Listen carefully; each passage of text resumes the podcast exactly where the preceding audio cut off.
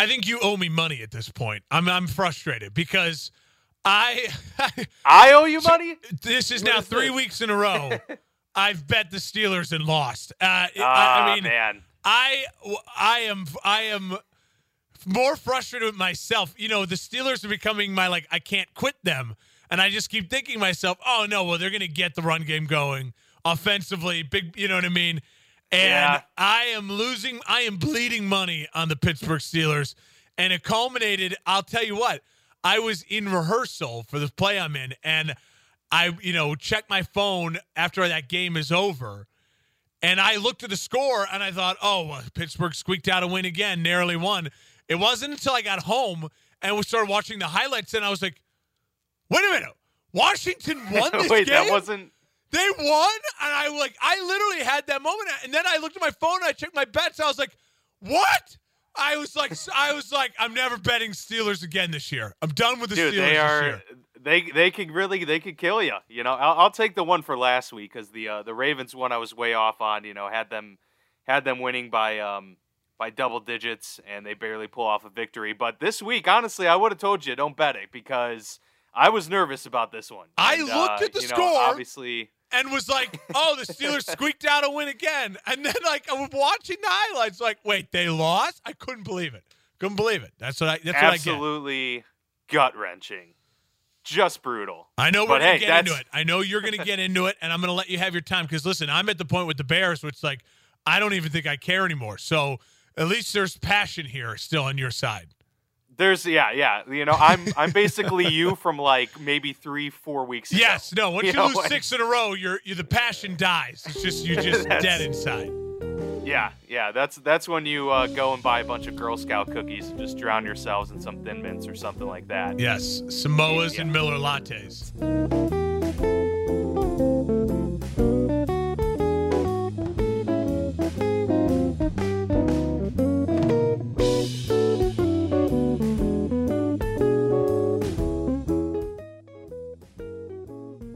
Well, here we are, week 13, uh, almost in the books. Obviously, we have a Tuesday night game, so a lot of uniqueness going on, especially in this past month with Wednesday games. Uh, Thursday games getting pushed back. You know, we got Tuesday, so a lot of different stuff going on. Uh, we'll get to that Tuesday game at the end of the show. We'll kind of preview um, some of that coming up here with the Ravens and the Cowboys, but obviously, uh, kind of alluded to it at the front there. Some uh, shocking developments in the NFL uh, with the Jets nearly uh, winning and, and ruining their chance at Trevor Lawrence, but they pulled it off and lost the game. So kudos to them.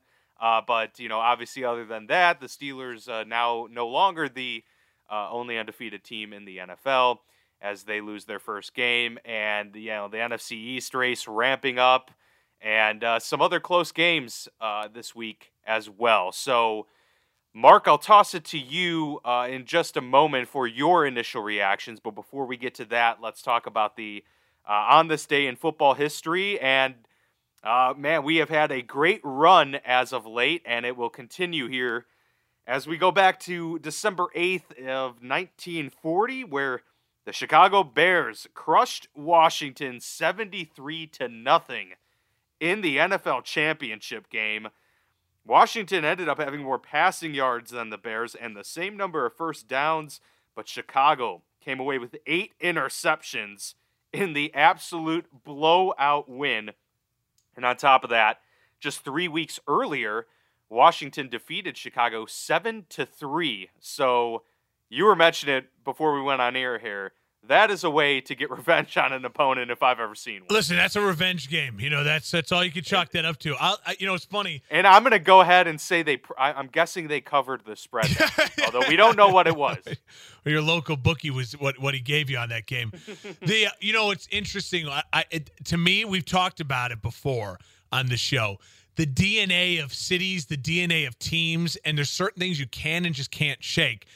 And like it just even goes to show you the Bears when they, you know, obviously the original NFL franchise, they had more NFL championship wins than I think any other franchise. Yes. Obviously the one Super Bowl win, but that just goes to show you when the Bears are the Bears, eh, like that they win with defense. Eh, That it's just they always have.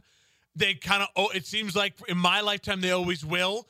And uh, I, it's uh, it's funny because you know I have a bunch of those like Bears history books, and I've read a ton of that.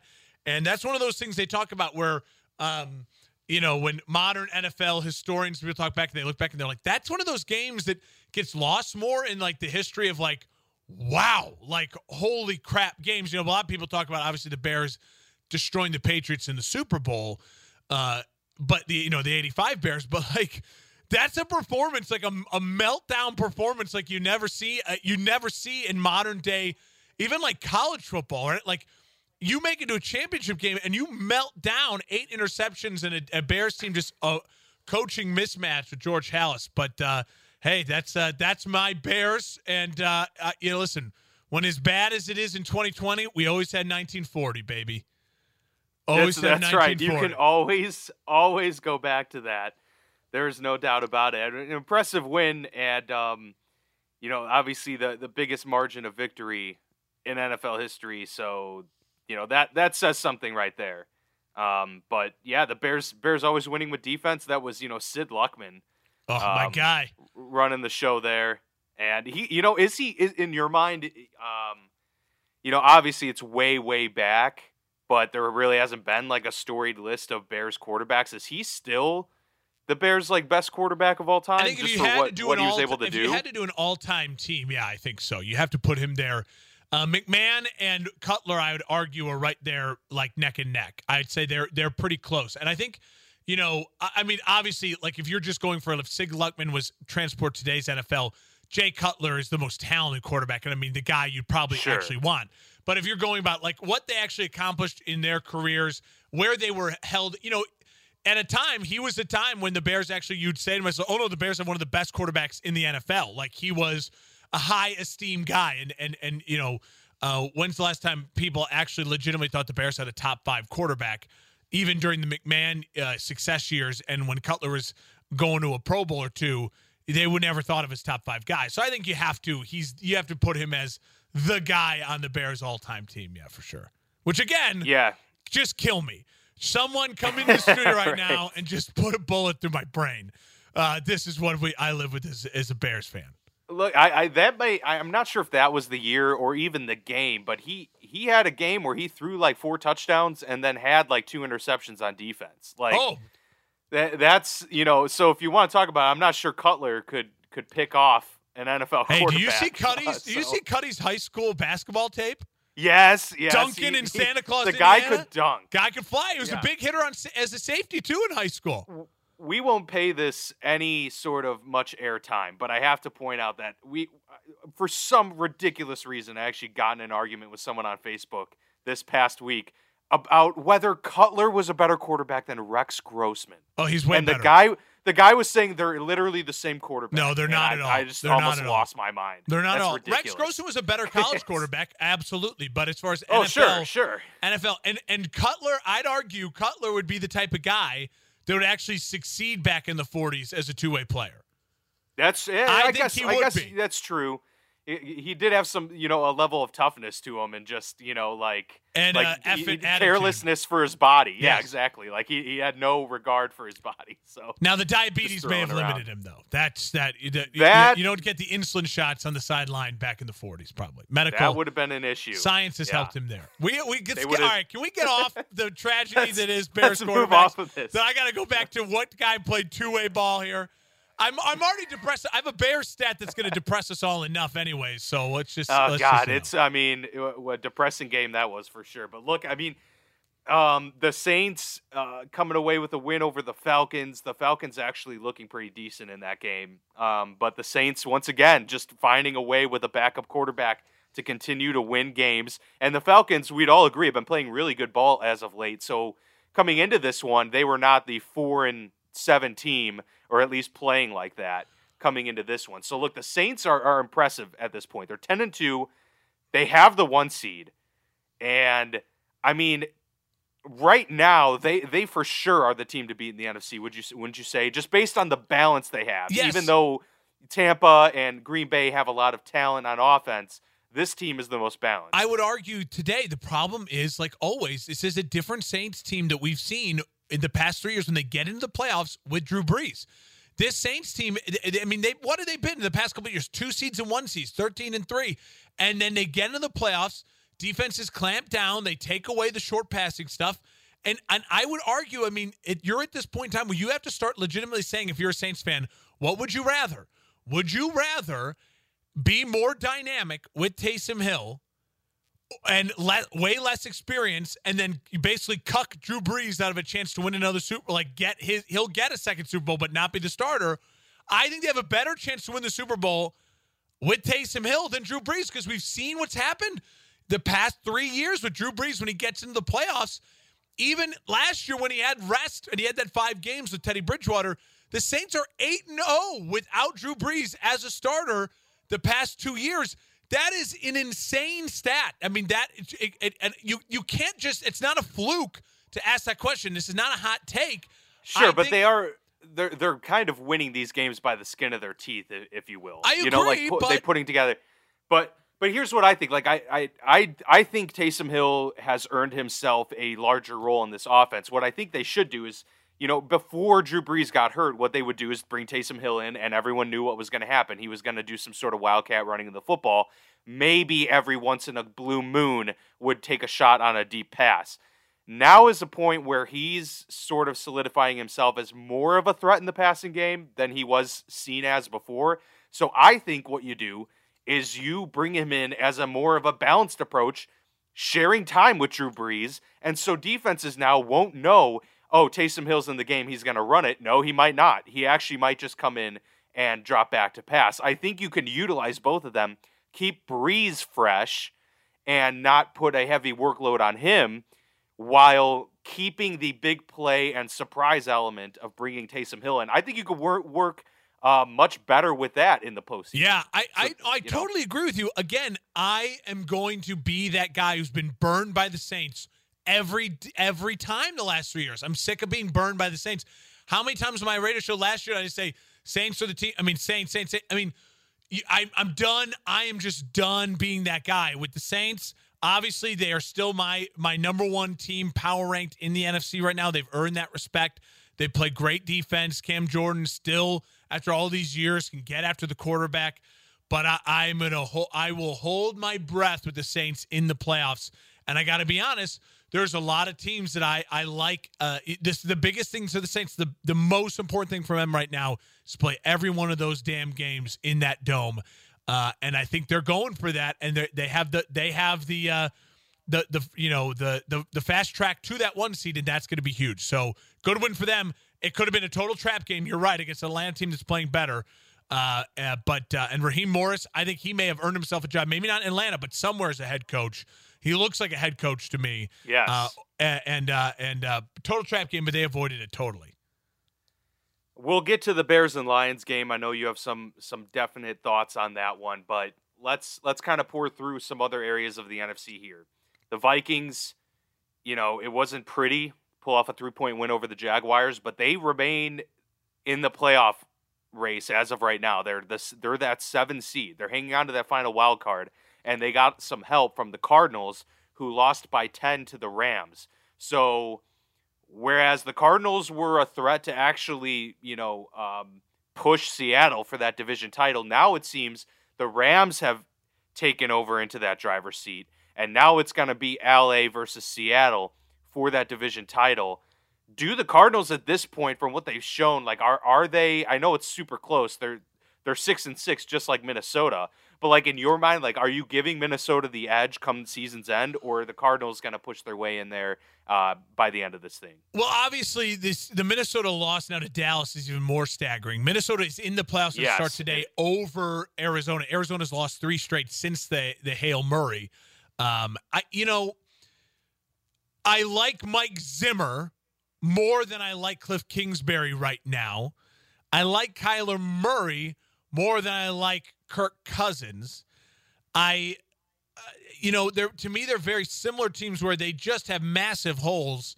I do think they are both threats, which is which is scary if you are that two seed because they're battling for the last seed, that seven seed.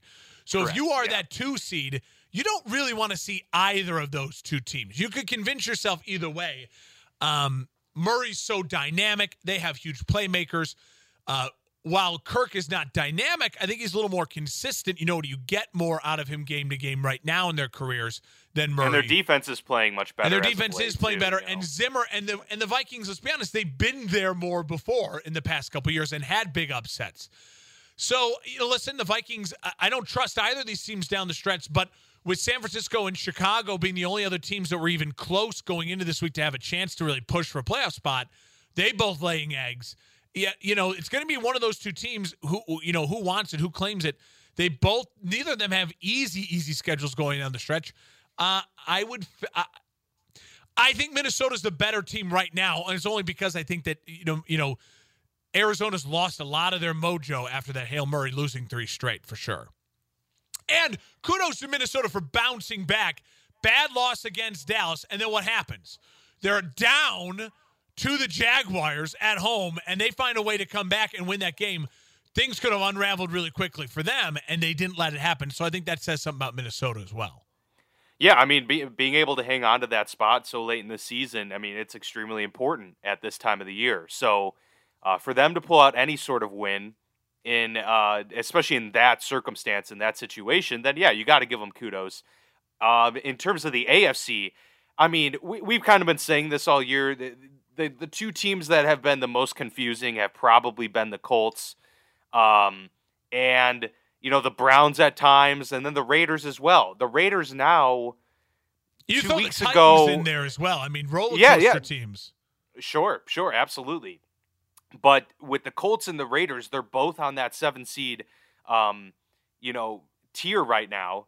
The Colts currently holding the seven seed at eight and four. The Raiders now at seven and five. They've, I mean, and the Raiders just got a gift there at the end from Gregg Williams, where they said in, you know, what was what the stat was like two hundred and fifty-two times since like 2000 In that situation, had that yeah. situation occurred, not once did did people ever rush six um, on defense, and you know, man up, just one person on the sidelines, no safety help, ridiculous play. It got Gregg Williams fired, but had that not happened, the Raiders are are, are all of a sudden six and six, and you know, Baltimore's then right back in it, and you know, we're not talking about the Raiders, so it, it is weird. You know, the Raiders still on the outside looking in, even after a phenomenal run of about three, four games just a few weeks ago. Well, you know, but the problem is also what we what we forget in our praise two weeks ago of the Raiders when we were so high in them after that Chiefs loss. It was still a loss, like in the win column, Right. You know what I mean? And they definitely read their press clippings, and you know that loss to Atlanta last week that really killed their playoff chances. It really, you know, that kept them on is keeping them on the outside looking in. Not the Chiefs loss; it's that Atlanta loss. Uh, so yeah. I think, uh, you know, I actually feel better about the Raiders now in a weird way because you win a game like you, you lose a game like that you did to Atlanta, and then things are going so bad, and you're feeling that again that wave of pressure like Minnesota felt against a bad team that you know is not trying to win, and you can still hey a win's a win. It's going to go in that column as a W. It wouldn't shock me if the Raiders play a lot better football in the, over the next couple weeks. Don't know if that helps them get in, but I think it, you know the Raiders just again they're a, they're a team that none of uh, we did not think would be in this playoff discussion, kind of like the Cardinals. So I think this is bonus for them, and the biggest thing for them is going to be can you fix your defense? You need to fix your defense, and Gruden has got to get uh, and Mayock they have got to draft well on the defensive side of the ball. Can you know convince a couple free agents? It's a great free agent market for Vegas. No state tax, amazing American city, unique experience. Got to get some free agents, and they got to spend money on that defense and draft it. Uh, and if they can even improve their defense again, kind of like Seattle we talked about, you just can't be in the bottom, you know, third. You got to be somewhere in the middle or top third. And all of a sudden, we're uh, the Raiders in a completely different spot. Yeah, yeah, hundred percent. And you know they have invested in defense in recent years. They're just so young. Yeah. So if they can, if they can actually, if Gruden can show that he can develop these guys, then maybe we're looking at like a you know top 12, 13 defense in the next couple years. But that is going to be their biggest thing to help consistency on the offensive side as well. And we know that Josh Jacobs uh, hasn't been healthy as of late. Once they get him back, this team might actually be able to return to form that they were about a month or so Totally. uh, and earlier in the season. So while they're on the outside looking in, the AFC race is still as intriguing as the NFC race, even though the NFC is a little deeper and and there are more question marks in the NFC.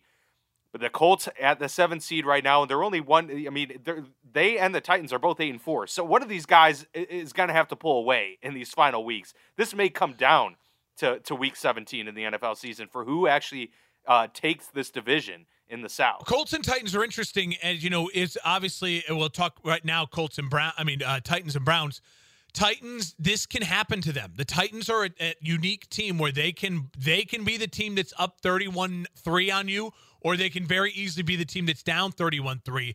There's very few teams in the NFL, if, if any other team in the NFL that's like that, and it's because the Titans have such a hole on the back end of their defense, and they don't get nearly enough pressure on the quarterback. So when you're a yeah. team that's built to bludgeon, right? Like the Titans are, they want to run the football, play action pass. They want to bludgeon you. You can get down early. All it takes is that rare fumble from King Henry and your defense just not having it that day. And all of a sudden, you can let an offense that's a uh, that's not known as a passing offense go over top and kill you, and all of a sudden you're down. But on the reverse end of that, they can also be the team that can show up and just assault assault your defense. Three straight drives, score three straight touchdowns, and and and forces you to get pass happy, and that helps their defense when they play with the lead. So the Titans are very unique in that way. I- will say this though: the story of that game is the Browns. And, and listen, I was hard on my radio show Saturday morning on Baker Mayfield. You know this. I've never been high on Baker in the sense that I thought would not have drafted Baker number one. I would have drafted. I think he was draftable. I think he is a starter in this league. I think he's a he's a uh, twenty percent better than Case Keenum type guy. I don't think he's uh, he's not the guy I would want my franchise to build around because I think a lot like a Case Keenum or a Ryan Tannehill, you can win not because of him but with him. You know, and I think the I, but I think right. Baker shut a lot of people up.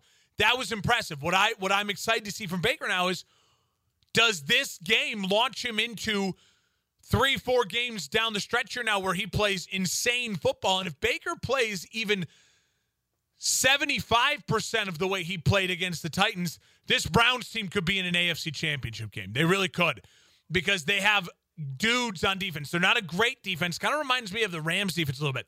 They have guys where Myles Garrett is a is a stud. Uh, they can make game game breaking game breaking plays. Yeah. And then yeah. offensively, they have an identity. And if they have an identity and and you you bite on that run, and if Baker's accurate and can go over the top like he did with Donovan Peoples Jones and Jarvis Landry having a big day, that's a team that's in the they, they're like the Titans of last year. That's a team that's in the AFC Championship game. Wouldn't shot me. The problem is this is one game from Baker, and I give him his props. I will give him his props. I want to see two, three, four games from Baker like this. Yeah, and we and you know he showed up. You got to give him credit. Showed up in a huge moment. I mean, they were riding a three-game winning streak, going into playing one of the better teams in the AFC on the road. Uh, a team on the road, a team that can uh, run with the best of them, just like your team. Which team actually comes uh, on top and wins that battle? The Browns and the Browns showed on top of that that they can put up a forty burger. You know they yeah. they put up they put up 37 against the Bengals, so you're not like, wow, that's that's impressive. They put up 32 on the Colts, which might have been their one of their more impressive uh, wins earlier this year.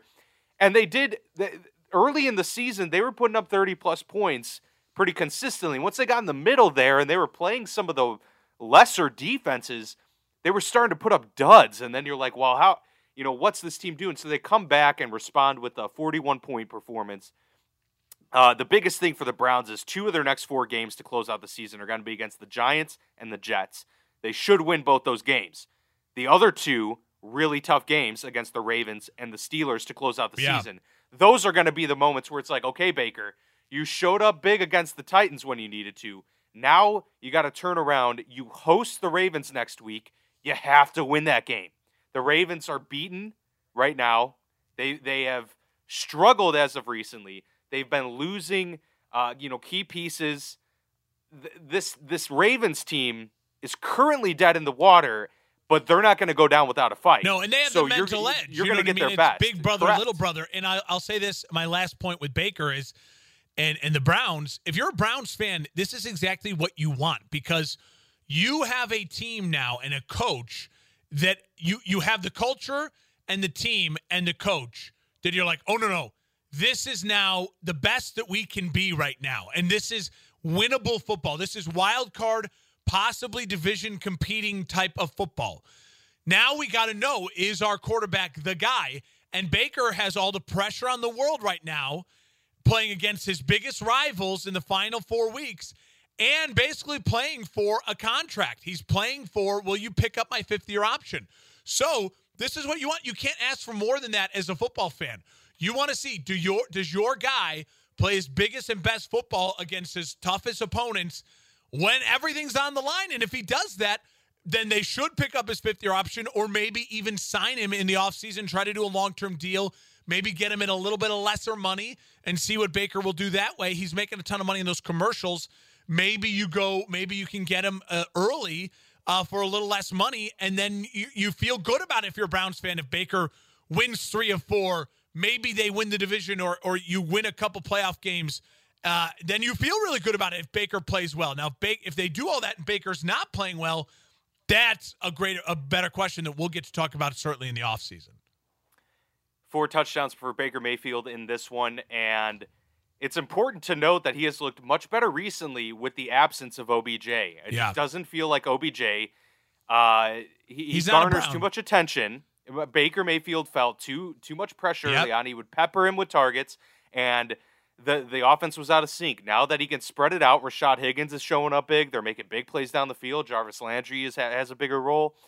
And they're able to spread things out while running the football consistently with two of the best running backs in the NFL. This yep. is a team, like you said, that is actually built to win some football games.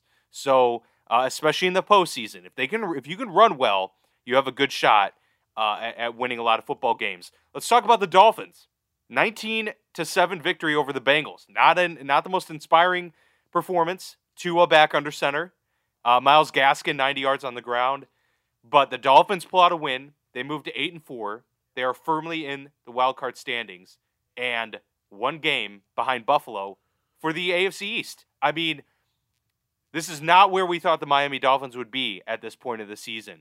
But Brian Flores has done something with this group, and the defense the defense has been the biggest story. It, really hasn't been Tua. It's been how great this defense is playing. Tua is playing. He's not, you know, surprising anyone with uh, you know four or five touchdown games. Like he has, he's not being Justin Herbert. He's being consistent. He's hanging on to the football, and the defense is just playing stout. So right now, this is also a team that is currently built for December, for January. Well, what I love about the way, uh, uh, obviously, first off, a just get the win. They got the win. That's what matters for the Dolphins right now. Was it pretty? Not exactly.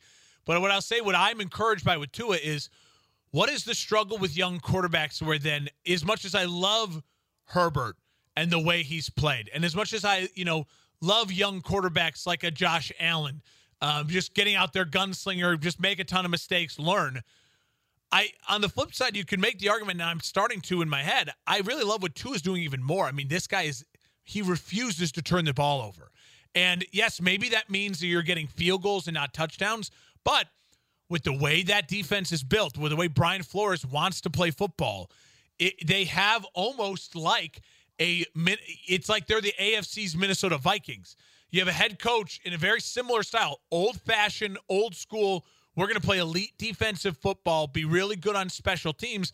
And I want an offense that will get manage the clock, run the football, and score when it's opportune and can make a big play or two. And I think Tua is arguably starting to be show himself as the best quarterback in that group of guys when we talk about who are the game managers who you know can can really like uh, who need pieces around them uh, who are not going to go out there and throw for 500 yards and just be the gunslinger guy. He seems like he could arguably be the best of that group of the Kirk Cousins group of quarterbacks like that. And uh, but then also you can teach him to be more explosive or to take more risks as opposed to teaching him to stop taking risks. You know what I mean? I, he's a, kind of opposite end of the spectrum of the guy who's leading his division in, in Josh Allen, where they've done a great job with that coaching staff getting Josh Allen to take less risks. Risks. Tua, I think you're going to have to coach him up a little bit more to like, all right, hey, push the ball here, push the ball there. Love what they're doing. Love that he's healthy. Love that he's playing, and uh, a nice win for them. And uh, and you know what? It's crazy the Dolphins are in this spot. I certainly didn't predict it, uh, but Brian Flores and and what they're building there, it's impressive. Yeah, it really is. And, and right now they're in the sixth seed, uh, so they're just you know one ahead of the Colts. There, they're both eight and four.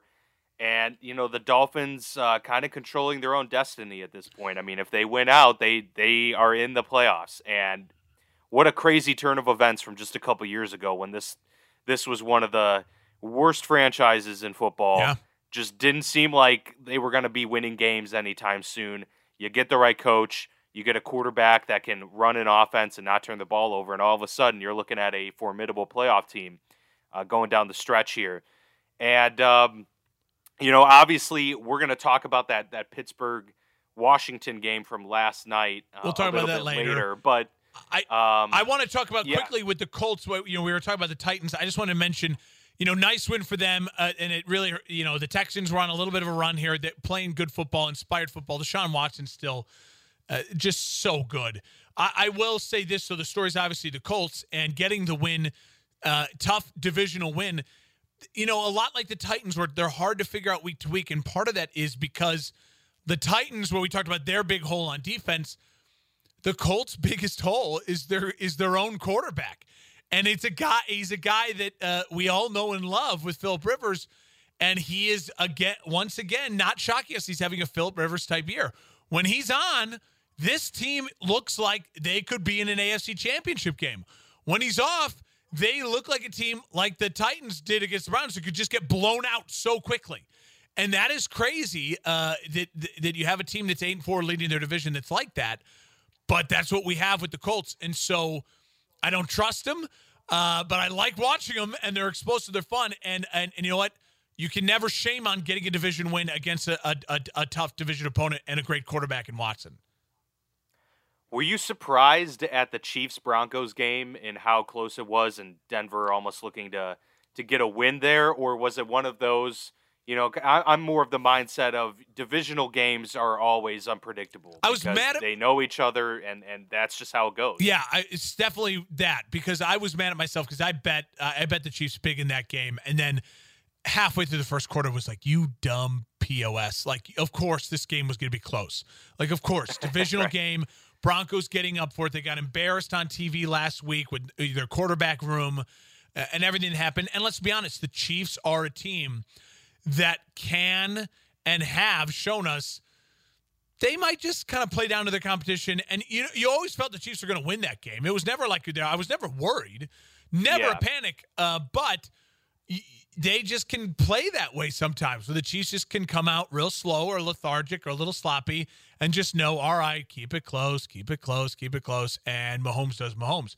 Uh, no, not at all. You know, and that's it's one of those things where you, you could sit here and make the argument. I, you really could, uh, if you were anti-Chiefs and you you really you know were um, not a fan of the Chiefs, you could say, well, that's why I don't trust him, and that's why you coach like that, and you're going to play to win or play hard every game, and blah blah blah blah blah.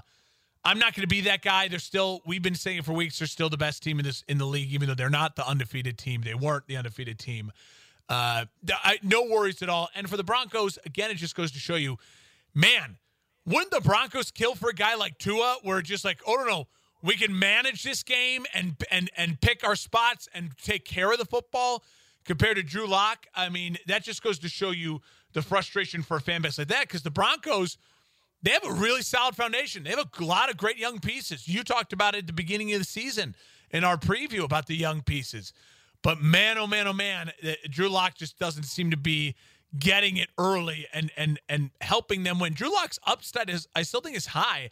But the problem is how much patience and time do you give a guy to figure out the turnovers and the and the lackadaisical looseness with the football and the and the idea of like, dude, there's checkdowns for a reason. And I don't know if that's the offense they run and and versus or just Drew Lock's DNA. I don't know, but it's not there. Yeah, not at all. And um, you know, some guys have high ceilings but really low floors.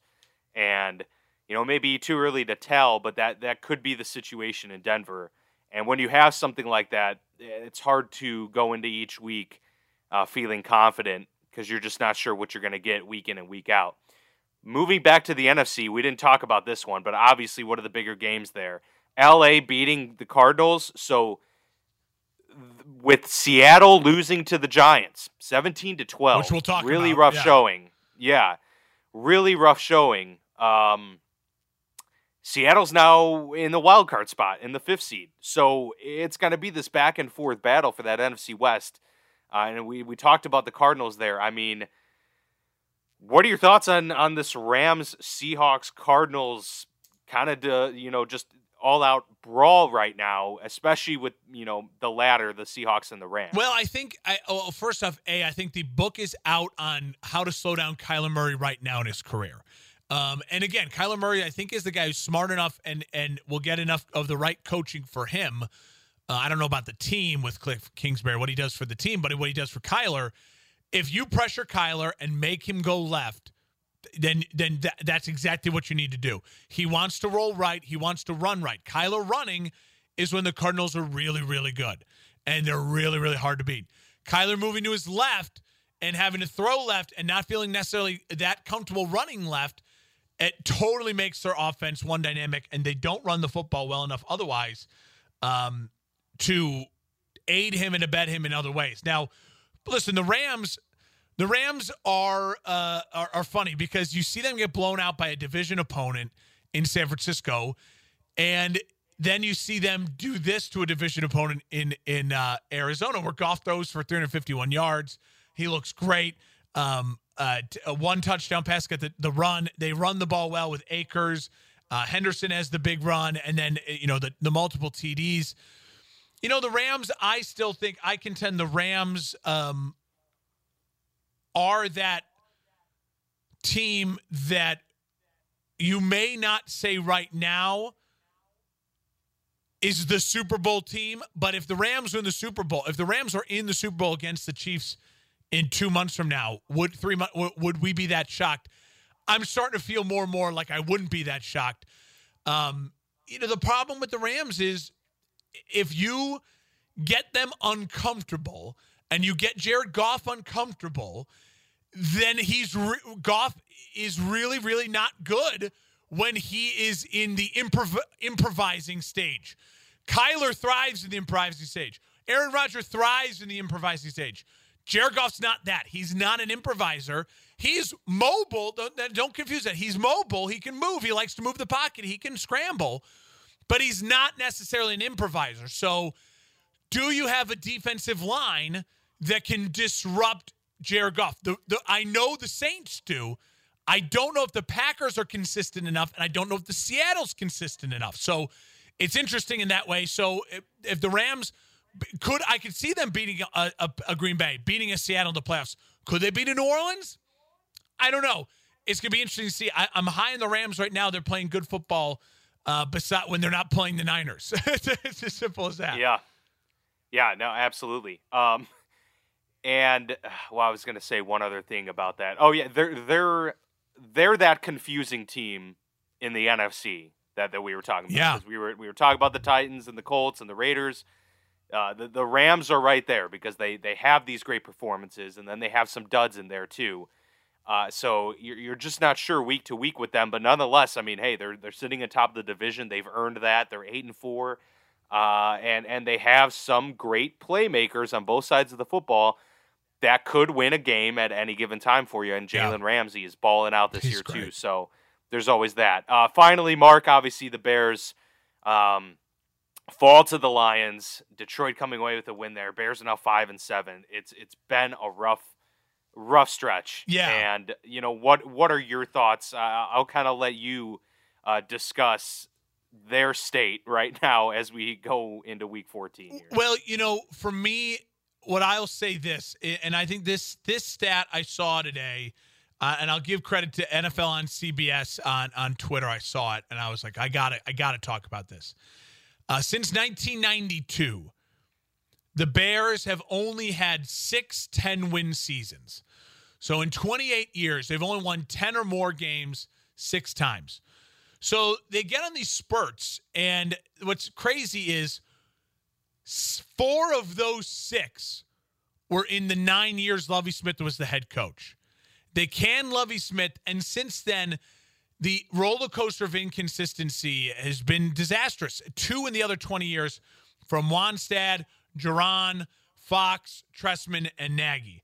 And what I what I think that what I think that really goes to show is what the Bears um organizationally, it's always going to start at the top with Phillips and George McCaskey. And I'm actually a, a fan of George McCaskey as far as if any of the McCaskey's going to run the. I, I'm I'm not one of those people who's ever going to say just sell the team. The, the, Bears will never sell the team. A McCaskey is going to run the team. They're, they're never going to happen. It's going to ha- so. Of the McCaskeys, I like George the most, and uh, and I like George's willingness to try new things, to uh, to to to uh, seem to evolve with the NFL. I liked the Nagy hire at the start, uh, just like I liked the Trestman hire at the start. I hated the Fox hire because that's that's when it's like no no we got scared and we need to just go back to like oh well football and its basics and football guys. I'm right. I like the Bears uh, being experimental. Uh, and and going that way because I think that's what you have to do in this league. You have to stake stabs, and you have to find that guy's going to build the culture. And I still think the problem, the hardest thing I have with Nagy is culture wise. I still think he's a good culture guy. The problem is you're starting to see all of the other loopholes and that 12 and 4 first year when he won coach of the year it seems so distant now because of all of these little things that are starting to fall through the cracks of the bears and they're coming through and you can start to tell okay that reflects directly on pace and nagy if you have an organization that legitimately thinks nick foles uh, from the tape you've seen and and and and your connections with them uh, is the guy to pay that much money to to bring in and then stick with for that long, that to me is is a huge, huge fault from your GM and your head coach.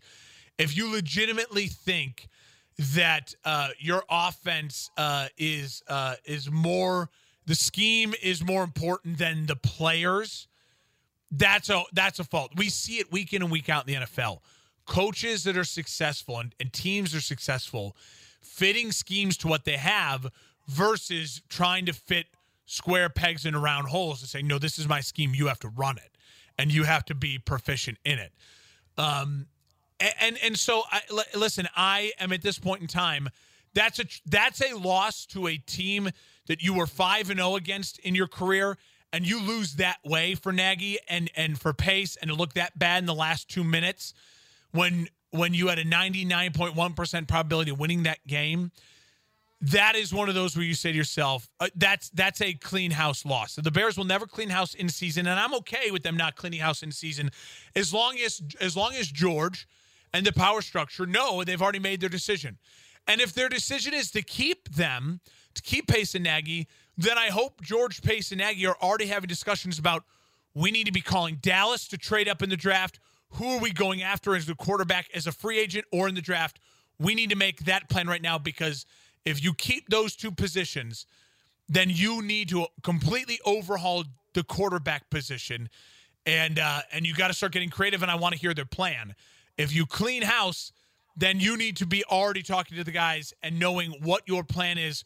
Uh, whether it's we're going to go after a quarterback who's in a bad situation, like a Stafford, a Wentz, or whoever, or we need to go and find that team high up in the draft, a Dallas, a Cincinnati that's already got their guy, and we need to go get our guy that's going to change our franchise. So at this point in time, the Bears. No, I'm not talking about playoffs for the Bears anymore.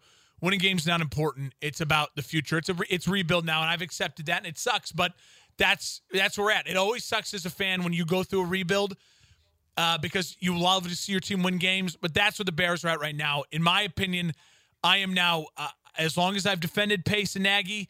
I am now in the uh, in the clean house category. You can't you can't tell me that that that is winning football the way they've run their organization since the double doink. It's not. None of it's been winning football, and it, it the, the, holes are starting to become gaping, and they're they're and it's it's all falling apart. And when you have that talented of a defense, lose the way they did against a team that they own historically, uh, that just goes to show me that there's not it's not buttoned up and the players are done, and that and that's sad.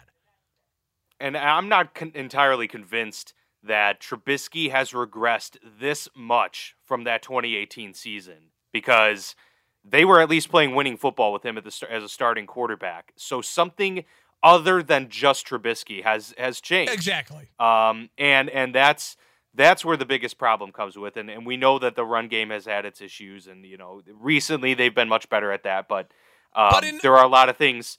Oh yeah, go well, ahead. I was saying, and I have a spin zone for your Steelers too, and we'll talk about it here in a second. The the biggest way I can spin this, because you know me, I am a glass half uh, full guy. I'm a I'm a positive fan, and the best thing you can say is, you know what? I'm going to spin this as this. I'm glad we learned that this year. It's been a tough year, but yeah. what would have happened if the Bears went nine and seven, 10 and six? They maybe make a playoff run, and you just blame Trubisky, and then the Bears. Pace and Nagy are given a chance to get another quarterback and they ruin it and you're stuck. You know what I mean? Like maybe th- what we've learned now is yeah, Mitchell Trubisky was a bad draft pick. We've known that for probably two years now. But now we also know this GM and this head coach are not capable of sustaining a winning culture in that organization. And if you don't have that and you don't have the quarterback, then you're really SOL and you and you do need to start over. Well, that that brings me to this one question I'm going to ask you before we move on to our next segment, and that is, you know, oftentimes if a GM is gone, the head coach is gone because they want their new GM to pick their coach. But um, you know, from my perspective, I'm not so sure that it's a mutually exclusive situation with Pace and Nagy. To, in your mind, are, are do they have to be attached if a decision is made, or in your view, could one conceivably go while you want to keep the other? Like, is there is there an ideal situation from that standpoint that you could see? I, to out? me, the ideal situation is always clean you, you, let the new GM pick the new head coach. If you have a new GM, you have a new head coach. So if you're keeping the GM and then you if if you're if if for some reason Hall they say we want Ryan Pace, then then you got to make a Nagy change. And you got to make a quarterback change. You say, "All right, let Pace go at it again with a new coach and a new and a new quarterback." Um, if you're keeping Nagy, then the only way you're keeping Nagy, in my opinion, is that inside of Halas Hall, they know that Pace was the one who wanted Foles, that Pace was the one who kept forcing Trubisky, that Pace was the reason. You know what I mean? Th- then that sure. So, so, like to me, that'd be the only way you keep Nagy is you say no, no, no. This has been slightly toxic in the fact that our head coach has had to deal with the fact that Pace has forced these decisions down the head coach's throat and we're not happy with it. The pace was the one that said, hey, soon as Trubisky throws that bad pick, I want the hook. Let's get our guy in there we paid a lot of money for, Foles. You know what I mean? I don't think that's the case. And so I think they both got to go. Now, if it's Nagy that wanted Foles and Nagy and, and they keep Nagy, then again, it just goes to show you how much of a laughing stock the Bears are. And so please, God, please, God, please, God, let's hope it's not that. Yeah, it's, they're they're going to be an, uh, yet again a very interesting team to keep an eye on going into yeah. the offseason and throughout the offseason. They're they're going to be one of the more fascinating ones to watch. All right, moving on to our bold strategy cotton uh, moment of the week. This one comes out of Philadelphia. It actually comes post this week 13 game. Uh, Doug Pederson, head coach of the Philadelphia Eagles, announcing that they are going to start Jalen Hurts, the rookie second rounder out of Alabama, over Carson Wentz this upcoming week as they take on the Saints.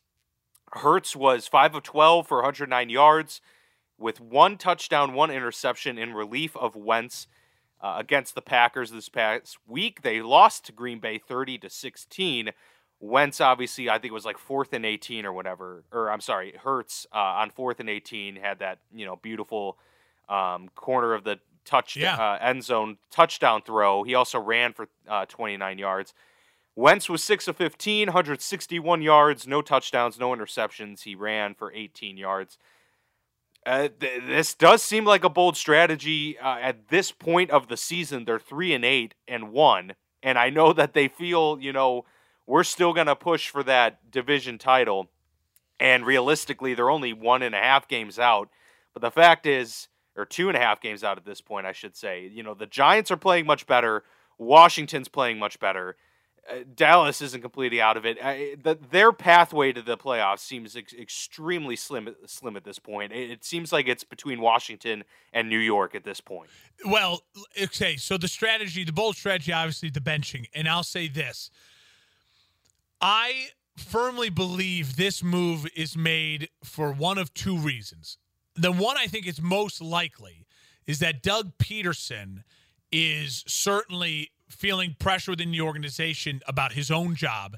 And Doug Pederson legitimately thinks, I don't give a rip who you sign for whatever money. I don't want to lose my job. So I'm going to play the guy who I think gives me the best chance to win. So I think most likely that's what's happening. I, I you know, the organization signs Wentz that big deal. That forces obviously Doug Pederson to stick with Wentz, and he has stuck with Wentz. Um, now, the, now people are starting to turn on him, saying, "Well, maybe Pederson sucks, so we got to keep Wentz because we have so much money tied to Wentz." I think Pederson starts to hear that and goes, "No, no, no, no, no, no, no, no.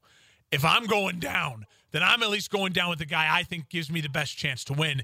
Because you also start to say to yourself, if Pederson gets fired, he wants to show the rest of the league it was a Carson Wentz issue, not a Doug Pederson issue, right?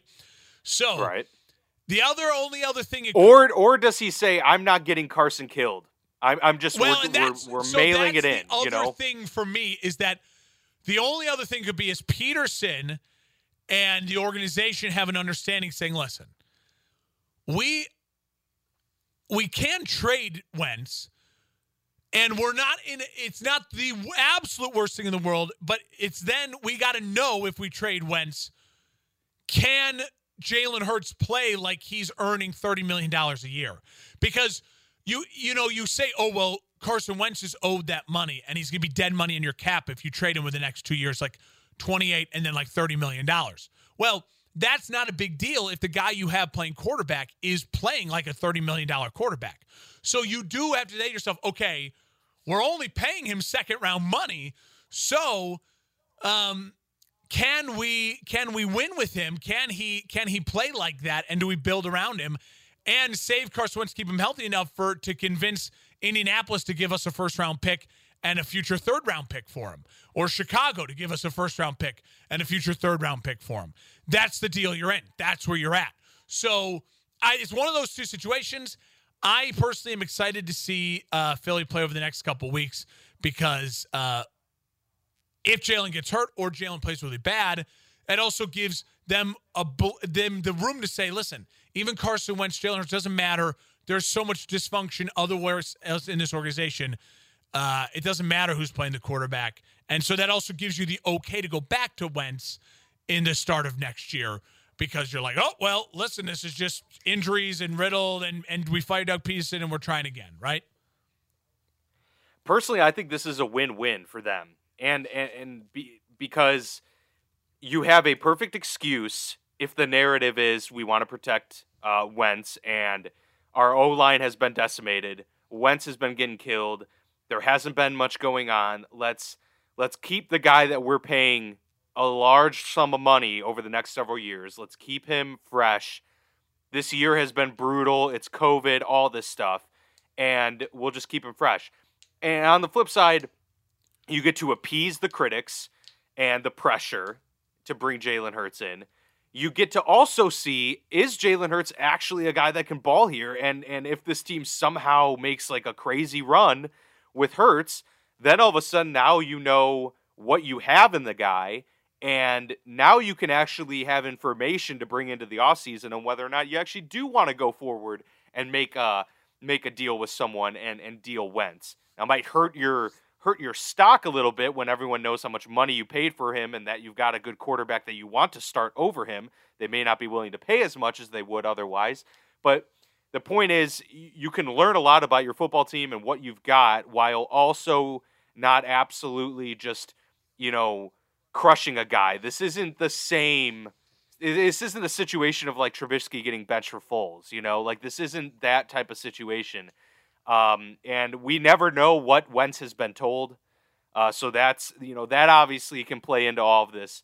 But for what we see on the outside, I think this is kind of a win-win for the organization itself. So um, it's a bold strategy to start someone over you know, your uh, hundred plus million dollar man, but uh, it, it's still a situation where I think they could come out winning in the end. So, you know, I, I agree with you. Philly's going to be definitely something on our radar. I mean, the NFC East in, as a whole has been so strangely intriguing throughout this whole season. Totally. Without a bat of football they've played, it has still been incredible to watch. And I know that's kind of something that you want to talk about Yeah. in your headline. So that's a perfect segue um, to kind of bring up the NFC East uh, as we go into our headlines of the week. So uh, this is my headline, and my headline is the NFC East is a uh, is a uh, a a test tube uh, or a petri dish for the rest of the NFL to look at and how to build and not build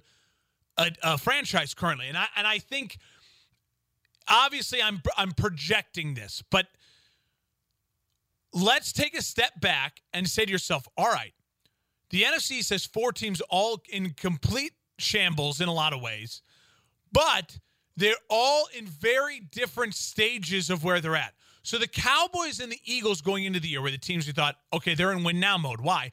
They have the quarterbacks. They have, uh, you know, the money they spent on the free agents, the, the teams. Uh, you know, Dallas has their new head coach. Uh, and then what happens? Well, they're playing good offensively, terrible defensively. Dak goes down. And at that point in time, you just basically, you know, you kind of take a flyer on Dallas. You say, all right, let's let's stop focusing on Dallas so much. The focus then goes to Philly. Oh, Philly's going to win this division. Philly's going to win this division because they have Carson Wentz. They have Carson Wentz. They have Carson Wentz. We've we just spent an hour talking about what's going on with Carson Wentz and dysfunction there, and you start to write off Philly. And then your your focus, which uh, goes to then these two teams that we completely wrote off early, that you know, couldn't win games and looked like a mess. Quarterback controversy. Dwayne Haskins, we haven't said his name in five, six, seven weeks on this show, and rightfully so. Washington made the right move. He's not your guy. Move off him. So let's play some winning football. Let's build a culture. So, what do I mean by saying they're a petri dish for how to build a franchise?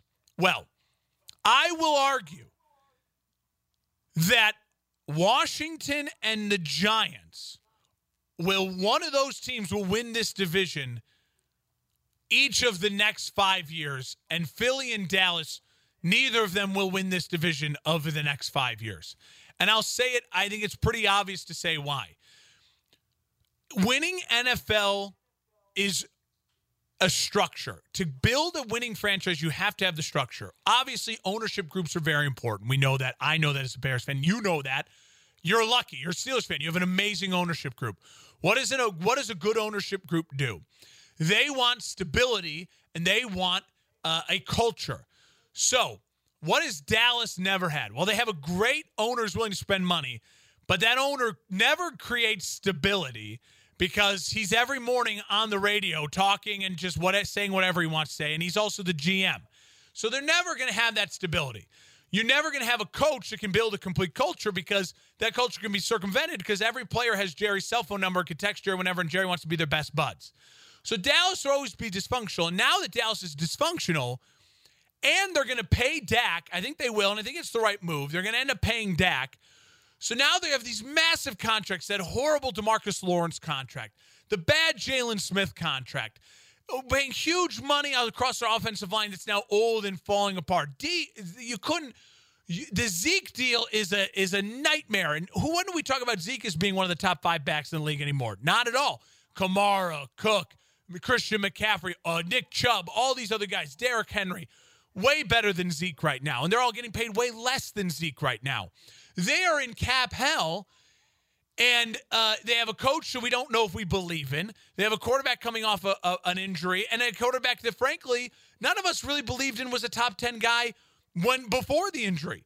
So I'm writing off Dallas for the next five years. And that's a bad way to build an organization, right? Massive contracts for a few star players that can't stay healthy, and uh, you're stuck with a coach that uh, can't build a culture that you don't even know if he's in charge. So Dallas is a nightmare.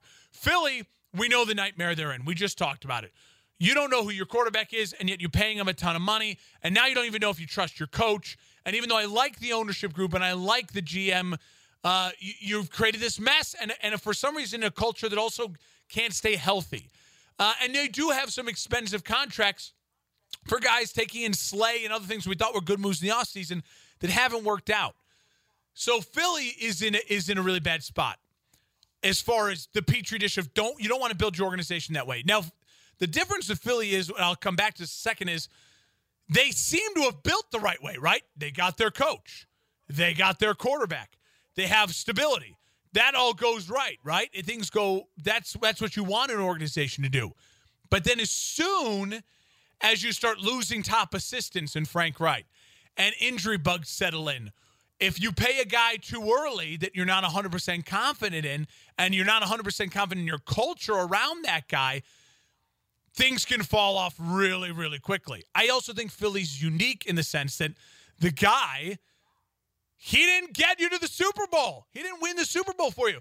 At least the Rams can say, hey, Jared Goff, we paid him a lot of money, and when he has a bad game, well, Jared Goff was the guy that got you to the Super Bowl. He was the guy that went toe to toe with Patrick Mahomes in that amazing Monday night game. You've seen it from him. There's not some guy who has a statue built side of uh, you know SoFi Stadium who was Jared Goff's backup who got to the Super Bowl, right? Like they don't have that uniqueness of that of that constant erosion of this. Like, uh, do we really think he's the guy? So then again, quickly, the focus then goes to the two teams, Washington and and the Giants, are in different stages of their rebuild but their rebuilds are what you as an NFL, why the Petri dish, the test tube, this is what you want to follow.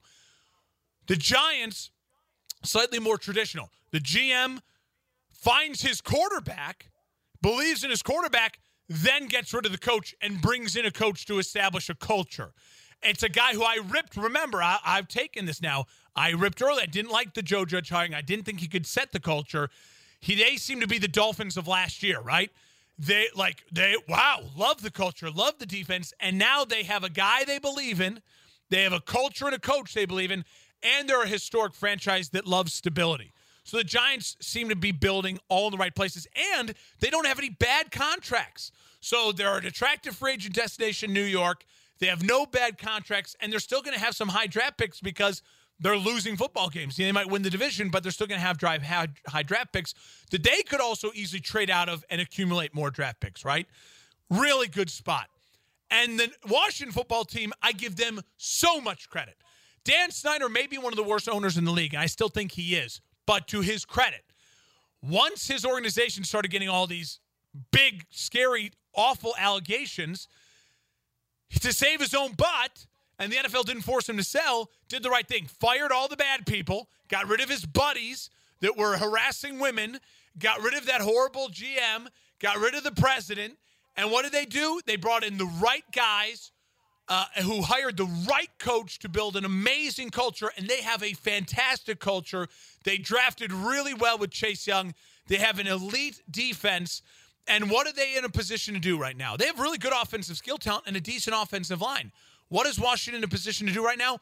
Either get their young quarterback in the draft because they're going to be in a spot for it, or trade that pick and or they seem like Washington Ron Rivera seems more the type of guy who wants to go out and trade for a Stafford, trade for a, a someone else, build a b- trade for a Darnold. They could easily build that way as well, and they have all the pieces ready to win. No bad contracts, a culture, a head coach a defensive unit, and now a front office that I really like, even though I still hate the owner. So if you're the rest of the NFL and you're looking at starting a rebuild, my Bears, uh, other teams, obviously the traditional way of doing it is fire, clean house, new GM, new GM gets a coach, coach gets a quarterback, and you and you try to win that way.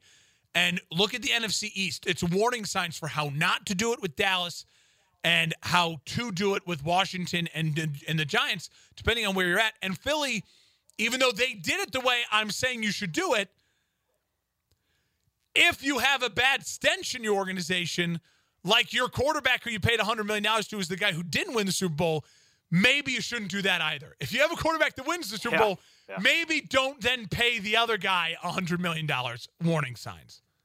And and you touched on it a little bit there too. The the one thing that Washington and New York also have in common is that they have invested heavily in their defensive lines, and that's that's where a lot of games are yep. won in this league. Leonard and, Williams, you know, that you, trade. Leonard Williams, uh, Dalvin Tomlinson, those are both really good interior guys. Uh, Montez Sweat, Chase Young, um, and then you've got you know pass rushers and Kerrigan and the like. So yeah, they they they have a lot there, and and both are using pretty solid defenses to set the tone um, uh, around an otherwise young offense. Yep. So yeah, I, I, I totally agree with a lot of what you said there, and I, I think they are kind of showing here too that as bad as they looked in September, they they are finding them because of the cultures that's being established by first year head coaches. They are now showing up in the months that matter the most, and that's that's really where they've been most impressive. A lo- Going co- yeah. um into yeah, so going into into my headlines and look, this is gonna be this is gonna be sloppy. All right, it's uh it's part rant, part uh, venting. And, you know, I guess if there's one kind of overlying statement that I, I want to make about the Steelers in this one, it's that narratives shift quickly and it's really easy to jump on and jump off uh, uh, after singular performances. And that's kind of where I want to caution some things. Look, basically coming into this, I- I was really disappointed, obviously, in the way that they lost this game. It was, uh, it was. I, I, I had no illusions that they were going to go sixteen and zero. That's extremely difficult to do. I was certainly hoping for it. I had no, um, no problem though with them going 14 and 2, 15 and 1 and having a couple losses here or there because it's the NFL and you can lose any day and they had been playing some really close games and something was bound to snap at some point, right? You're not going to win every single close game you're in if you kind of play that type of way. And so I wasn't overly you know, I was I was nervous coming into this one because I thought Washington has a great front four. They hardly ever blitz and they get they get consistent pressure from the, those four. The Steelers are a team that's trying to get the ball out really really quick with Roethlisberger now, and the biggest uh, you know detriment to that is a team that can actually push the pocket and even pressure you more than what you're looking for. And on top of that, if you can't run the football well, then a team like Washington uh, is gonna is gonna beat you with that when they have uh, a group of running backs that can hurt you in multiple different ways and a defense that can shut you down. So uh, I'm I'm not gonna go in here saying that you know the Steelers uh, shouldn't have won. They should have. They should have won because overall I think they're a better football team, uh, and they should have won this game.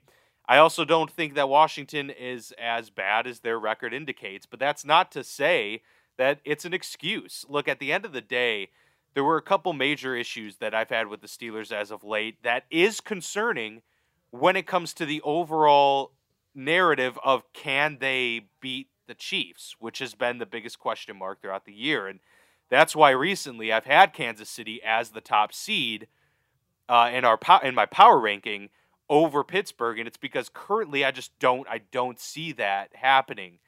Um, uh, but but that being said, I still think Pittsburgh beats a lot of teams in the AFC, and I think they they beat every team in the AFC outside of the Chiefs. Uh, if you're going to give them to me on any given Sunday, I'll pick Pittsburgh. The biggest issue with what happened with Washington, and to a lesser extent, or an even more so extent, I should say, against uh, Baltimore, is their awful personnel decisions in key situations of the football game. Third, fourth downs, and red zone have been huge problems for this team in recent weeks. Last week against Baltimore, we saw it at the goal line. Pittsburgh goes, they're going to go for it, and they're going to go for it with bunch formation using Vance McDonald, Eric Ebron, and your fullback, Derek Watt, in a bunch formation to run routes. To their credit, Watt was actually open on the play. They just didn't. They it ended up being an interception by Roethlisberger. He he rolled out and he missed Eric Watt. The point is, I am sick of teams, and Pittsburgh does this all the time, like trying to get creative because they uh, don't have that confidence that they can get a yard. And we'll get to that in Washington because they couldn't get a yard in Washington against Washington. But if you're going to go for it on fourth down, I want my best playmakers on the field. Like you you have two tight ends who have not been catching the ball really well. Ebron has had his moments throughout the year where he's come in clutch. But big drops. You're too. to put your but, he, but he's had huge drops, especially these past 2 weeks. He alone had like 5 yesterday or 3 I'm sorry, 3. He and Diontae had 3 apiece. I, I don't care. Like, I want my best playmakers out there. I want Juju, Cl- Chase Claypool, and Diontae Johnson out there.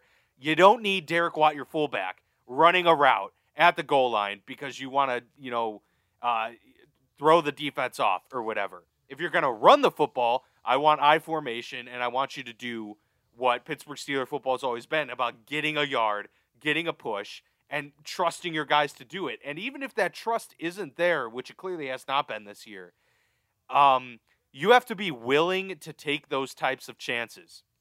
We'll fast forward to Washington. We get some goal line plays. They get stuffed in the first play. Okay, we're not going to run I form, though, for whatever reason. We're going to just instead throw uh, 12 personnel out there. And then after that, oh, let's try something, uh, you know, fluky where we'll throw it to our right tackle that we just activated for the first time. And we're going to try and get him a pass in the flat short of the end zone. Made no sense. It's really silly to do that. Uh, and look, Tomlin said it after the game. If you can't get a yard, then you don't deserve to win the game. And that's that was ultimately their undoing. The problem with it is, while they hadn't been able to get a yard on third and one from traditional, we're gonna run straight ahead to to try and get cued and throw to a right tackle, I, I just I'm not seeing it. Like if you just do it, I'd, I'd, I'd feel much better if you didn't get the touchdown. You got stuffed four times by sticking a fullback in there and saying we're gonna power it at them. And if they stop us four times in a row from that, then heck, they deserved it. But now you put yourself in a situation where it's like, really, you get you you put a fullback out there to run a route, you put your right tackle out there to run a route. That's what we're gonna do to try and win a game. It's it's a little bit of um uh, weirdly like cockiness mixed with a literal like not not trying to make a statement, you know, to your offense. And it's it, it's a bad combination of things to do that. Uh, when you know Tomlin is, is trying to make a statement and Randy Fichtner is trying to get cute. Um, finally, on fourth and one, late in the game, they're going to go for it again. And what do they go? They go empty set with their rookie running back and he's the primary read on a sluggo down the right sidelines, 25 yards down the field. That's your fourth and one play with, once again, no Diontae Johnson, no Juju Smith Schuster on the field. You're going to have your two full, uh, you're going to have your fullback, you're going to have two tight ends out in the field, and you're going to throw it to the hot read, which is Anthony McFarland on a sluggo. It's this is infuriating for a team that, while yes, they're only 11 and 1, I have no reason to like complain. It's infuriating because when you have these games that you should win and you have these moments where you're up 14 nothing and you have a great elite defense, this type of stuff should not be happening.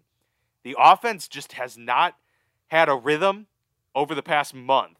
And then on top of that, they're making awful decisions in key moments of the football games. Like, if you can't trust your offense to get a third and one, a fourth and one, I don't know how this team has confidence going into the postseason, whether or not they host games. You you have to be able to win. And this is Pittsburgh Steeler football, right? This is how Pittsburgh has built its brand for the past 50 years. And they just can't seem to get the close yardage plays. I know they haven't had James Conner the past two weeks, but that's not the reason. They have struggled running the football for several weeks now. The past six, they in the past six games they have managed 100 yards just once, and that was against Jacksonville. Uh, the three before that, they didn't even get to 50. Last week, 21. That the 21 yards they managed last week was their like third worst in since the merger. So like there's no excuse other than they can't run the football right now. And Big Ben is throwing 51 times a game and when they're throwing it, they're not cashing in on big plays. They're they're they're doing five yard dink and dunk. This is very Tom Brady feel without the actual effectiveness of consistency. They looked great on two drives in Washington. It's like wow, this offense can actually put put the uh, football down the field effectively, take time off the clock, even if they struggle running the football. But then just as quickly, they can't find that rhythm once again, and they get shut down. They need more. You know, their strength was balanced at the beginning of the year. And now that balance is gone. And that's why I have concerns. I have worries. I still think this team has a has a shot to the Super Bowl, which is why I'm saying like narrative shi- shift And I'm not going to just say off of this one game up or even off of these past two games, yep, they're not a Super Bowl team. They can't win the Super Bowl. They definitely can win the Super Bowl. They have an elite defense. They have a, a Hall of Fame quarterback. They have an offense that can run the football because they did it earlier this year against really good fronts. They need to get back to it. They need to find a way to get back to it to, to win. But I think they have a pathway here. I'm just concerned that they can't beat the Chiefs at this point. So if they get to the AFC Championship, and you you, you got to think the Chiefs are going to be there, uh, then that's where the real concern comes into play. And if they can't find a run game, then they're in big trouble. The Buffalo next week, that, that's huge. But if they can turn around and actually convincingly beat Buffalo next week by 10 points and, and where it was never in question, then we're all of a sudden back to saying, okay, this team has a pathway. Uh, yeah, you know, so my spin zone I mentioned earlier, you know, th- I think the biggest thing is you is you're a fan of Pittsburgh. The spin zone is like, hey, I'm glad we lost. We got one off the back, and if we're going to lose to a team, we lost to an AFC, an NFC team, not an AFC yes. team. So we still have the tiebreaker over over uh, Kansas City. I do think, though, that is the biggest concern. I mean, Big Ben throwing the ball 53 times is a nightmare, especially against that front. And you're going to play good defensive fronts in the playoffs. And I love, love, love, love that we get Sunday night football next week, Buffalo and Pittsburgh. That is going to be oh, it's going to be great, a fantastic game. I, am listen. I'm still very high in Pittsburgh as well, and uh, I think everything you said there is very valid. I, I, I think the best thing you could do is sit there and say, "Hey, we want losing one is not the worst thing in the world. Uh, let the Dolphins pop their champagne. I don't want that pressure. Let's not go into that."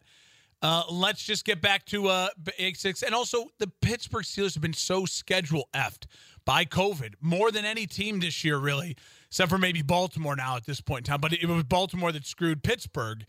And so, can they get back to some normalcy? You played on a Monday, now you're playing Sunday night. Can you then get back to that regular rhythm of what you do as a football team? And rhythm is huge. I think Pittsburgh's gonna be okay. I fully expect them. People, I can't wait to see the line on the Buffalo Pittsburgh game. I haven't looked yet. But I love I'm already can tell you, I love Pittsburgh next week against Buffalo. I think they bounce back and win. You know, teams that get embarrassed on TV uh, and bad losses versus a team that played really well on national TV. Everyone's writing the praise. Swing. I think uh, I, I think this is a chance. And if not, and if they lose bad to Buffalo and they look bad, that's when you start to say, all right, Pittsburgh has lost it. They've lost whatever they had early in the season. They're going to make the playoffs. They've already won 11 games. So now you start to say, what do you have to do to just try to play winning football at the end of the season and into the playoffs? And I think that leads us into our our what if. Yeah, yeah, and you know before before I say that real quick, I did want to mention one last thing because you because you alluded to it, and I I, I can't believe I, I forgot to mention it, but the drops is a real concern because that the strength of this team was their wide receiver depth and their their sure-handed players on offense. Uh, they have 31 drops this year. That leads the NFL by 10. That's insane. They have 10 more drops as a team than the closest, and they've had 13 drops in the last two games. Like you can't tell me that that hasn't played a huge role in how they've played against Baltimore and how they lost to Washington.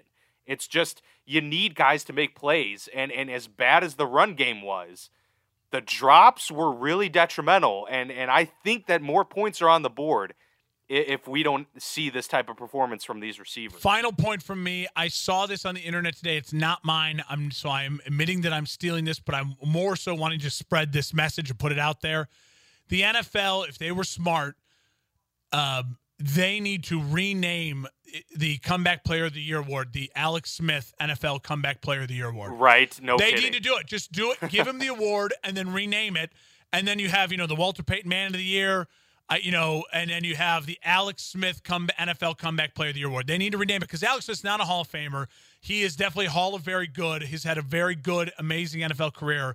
And what he's doing right now is still is shocking. It's inspiring and uh, you'll never see it again in the NFL. And they might as well just name that award after now. He's one of those good guys in the league that everyone loves. It's a great story. And I think it'd be a great PR move for the NFL to do it too. Yeah, yeah, absolutely rooting for him. Okay, um, our what if segment is next as we get ready to close out the show, and uh, you know this one kind of stays in the NFC North, AFC, AFC North there.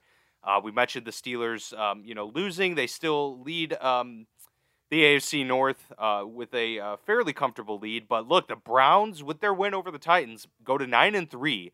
It is not out. the the The AFC North is has not been locked up yet, and the Browns do play Pittsburgh. Uh, we mentioned they play the Ravens next week, and then they sandwich in a couple uh, what should be easy wins um, against the Giants and the Jets. So, what if the Browns win the North, Mark? What does this do for not only the organization, but what does it what does it do for their chances of actually making a playoff run? versus just making the playoffs. Yeah. So, like what I talked about earlier, I, I, think to me that's the biggest thing. If they win the North, it's because Baker's playing well. And if Baker's playing well, that's exactly what you want to see out of this organization. It, can he be the best of that group of other guys? So he's Baker's not in the Joe Burrow, Deshaun Watson, uh, Justin Herbert, uh, Patrick Mahomes category. He's not. He's just not. He'll. He. We. We know. You see guys. You have eyes. You see guys who are like, whoa, that's different versus, oh man, that guy, you can win games. That's a good quarterback. That's a really good quarterback. Can he be the best of the Jared Goff group? Can he be the best of that group? Because you can win Super Bowls with the being the best of the Jimmy G, Kirk Cousins, Jared Goff group. Because we've seen those guys get to Super Bowls, not Kirk Cousins, but can he be that? So if he can sustain this and evolve into this, and Stefanski can get that out of him and coach him to that, like Lincoln Riley did, then the Browns got to be the happiest team in the world because they don't have too many bad contracts. Actually, I don't think they really have any bad contracts. They're spending a lot of money on Myles Garrett, but I'm okay with that because he's in the top five for best players on defense in the league. Um, so they're in a really good spot. And then you get rid of OBJ, you move on from that. Uh, I think it helps. Certainly, them having home field. Also, the only thing that I would hope for is that they can send all of the Pfizer vaccines to Cleveland then because how much of a shame would it be if Cleveland's hosted a playoff game and you can't have a stadium that's got some people in it? That is would be the biggest travesty right, in, yeah. in, the world of sports. So I would be pro uh, sacrificing my dose of the vaccine, send it to a Cleveland fan so he can go watch the Browns in a home playoff game. I, would be okay with that. That was a very altruistic move of you there. Yeah, Mark. I'm a good guy. Um, well, look, if if they do win the North, that likely puts them probably at the three seed because you would figure uh, KC gets the one seed at that point. Uh, two seed either goes to Buffalo. Cleveland, I guess, could get the two seed, but the point being, yeah. uh, I like their chances of winning a playoff game then because at that point you're looking at the Colts, potentially Raiders, Dolphins, and maybe the Titans. Like those four teams, and they they've shown that they can beat the Titans. I, I think they could beat any of those teams, especially if they're hosting. They could beat the Dolphins. They could beat the Raiders. They could beat the Colts. They've shown they could beat the Titans. I, if it's a home field advantage, I think they could easily win one of those games. And I think that does wonders for Baker Mayfield's chances of getting, like you mentioned, getting that uh, potential contract, uh, getting that fifth year option. Um, a lot of good things could come out of that. So look, they're going to be very motivated. I think that Week 17 game, now that the Steelers have lost, I think it is ensuring that the Steelers are going to be playing for something in Week 17, yeah. And so are the Browns. That's actually going to turn into an incredible game. I wouldn't be surprised if that game gets flexed to a primetime game at the end of the season. Um, a lot riding on on these next few weeks. We're going into a you know major shift in the NFL in the next few weeks. So I, I can envision our shows being very entertaining over the next few weeks because each uh, each game moving forward has a lot of yeah. This was this was Separation Sunday. You know what I mean? It's pretty obvious now who's going to be in the playoffs, who's not in the NFC. Uh, in the AFC, we already know the Chiefs have clinched their division, uh, and we we have a feeling of the the top of the AFC, but we also know that the seeding is going to be really, really crazy to determine the AFC. So it's going to get a lot of fun. And, you know, in a lot of ways, we can, you, you can start stop worrying about a lot of things. You know, uh, for me, it's just a, yeah. as a Bears fan, it's depressing, but as a football fan, it's really exciting. Absolutely. Um, all right, right, right at the end here, real quick. Uh, let's give our thoughts on Cowboys at the Ravens today. Both uh, six and five Ravens, three and eight Cowboys. Baltimore minus nine in this one. Oh man, I am. Uh, it's a lot of I points. am getting my mojo back with Baltimore tonight. That's what I'm saying. All right. I'm gonna win some money. Uh, well, I'm gonna take Baltimore. Uh, I'm taking the over. I'm taking Baltimore minus nine. I am taking uh, I'm taking Lamar Jackson to have. I'm going to look at the props before the game starts because I'm going to take him to do a lot of nasty, dirty things to that horrible Cowboys defense. Coming back uh, from uh, from having COVID nineteen, I think he's going to have a big game, primetime slot. Ravens now know exactly what they're playing for as well. Uh, you know, uh, it's got to be loose for them. They got to feel a little loose. They got to feel good. And Dallas has almost had two weeks off. Last time they played was Thanksgiving. So mm-hmm. they are going to feel rusty. They're going to come out, I think, a little slow, maybe a little disjointed. Uh, and uh, I think the speed of Baltimore is going to just do nasty, nasty things to that bad Cowboys defense. Love, love, love, love, love the Ravens. Yeah, I think the Ravens easily cover in this one too. Uh, their defense has played outstanding. We saw it last week against Pittsburgh. I mean, with everything that the Ravens had to deal with, they still made it an extremely close game, and their defense was flying around um, and and absolutely making some phenomenal plays. And look, I think Andy Dalton is in for just a, a beating uh, tonight. And uh, yes, I, I, take the Ravens to win handily in this one. I, I got them by two touchdowns. And uh, yeah, over 45 and a half points in this one. I, I would take the over on that as well. So uh, that is our prediction for Tuesday night football uh, here on our Tuesday edition of the Football Lounge. We thank you all for listening. And, uh, you know, should be another great week as, uh, as we really close in on the legitimate final quarter of the NFL season. Should be exciting. Hope you all enjoy the games this weekend. We'll be back here with a full recap next Monday. A lot of week 14 action to pour through and uh, you know week one of the uh, fantasy football playoffs as well. So I'm sure a lot of you are really excited about that. Uh, we may have a little something for you next week uh, on that as well. Uh, Mark, are you in the going to be in the playoffs I'm, in any I'm of your, currently your in leagues? the playoffs. Uh, so we, oh, we all do, right, all right, yeah. Some teams way. start week 13 or, or 14. And I was the fourth seed, squeaked in. So listen, my team. I know no one cares about your fantasy team, but I had Kittle and Ertz and Ekeler were three of my top oh, picks. Gosh. So obviously, Rough. all three on IR most of the year. Kittle's still on IR. But I have been salvaged by the fact that after one, our week of podcasting, that first week, you told me about James Robinson. I got him in my league. And James Robinson he has been a and beast. Alvin Kamara have carried my butt to the fourth seed. And now I've run out of gas. I'm getting I'm getting routed. I think by uh, I think it's Kevin Jones. I'm playing. I'm getting routed. Uh, it's not looking good. uh, but uh, that's mainly else because the quarterback position's been a disaster for me this year, and uh, and the Bears defense uh, got minus points, so that wasn't that wasn't great. Either. Ah, good lord. Yeah, well, playoffs officially start for me next week, but uh, I'm in four leagues, and I think I'm in in all four. but you. I'm in for sure. I'm in the playoffs in three out of the four. So. I don't know. We'll see. Anything could happen, as you I'm a mentioned. But yeah, James Robinson's been uh, huge for me. I'm a one league guy. So- well, because the buy-in, There you go. I mean, that's buy- smart. The buy-in for my league that keeps going up. I'm like, guys, you're all like cops and doctors and stuff. I'm a lowly radio host here. right? I yeah. can't keep, like, I- you can't- know, you're just robbing me blind here, taking my hundred dollar buy-ins. Jeez. Yeah, yeah. You needed one of those Pittsburgh, uh, you know, bets to pay off for you to help pay pay one of those I'm fantasy. not betting. Pittsburgh, Pittsburgh again. I'm telling you that. All right. Uh, good luck to you all in your fantasy leagues uh, and, and enjoy the games this weekend. We'll see you back here next week.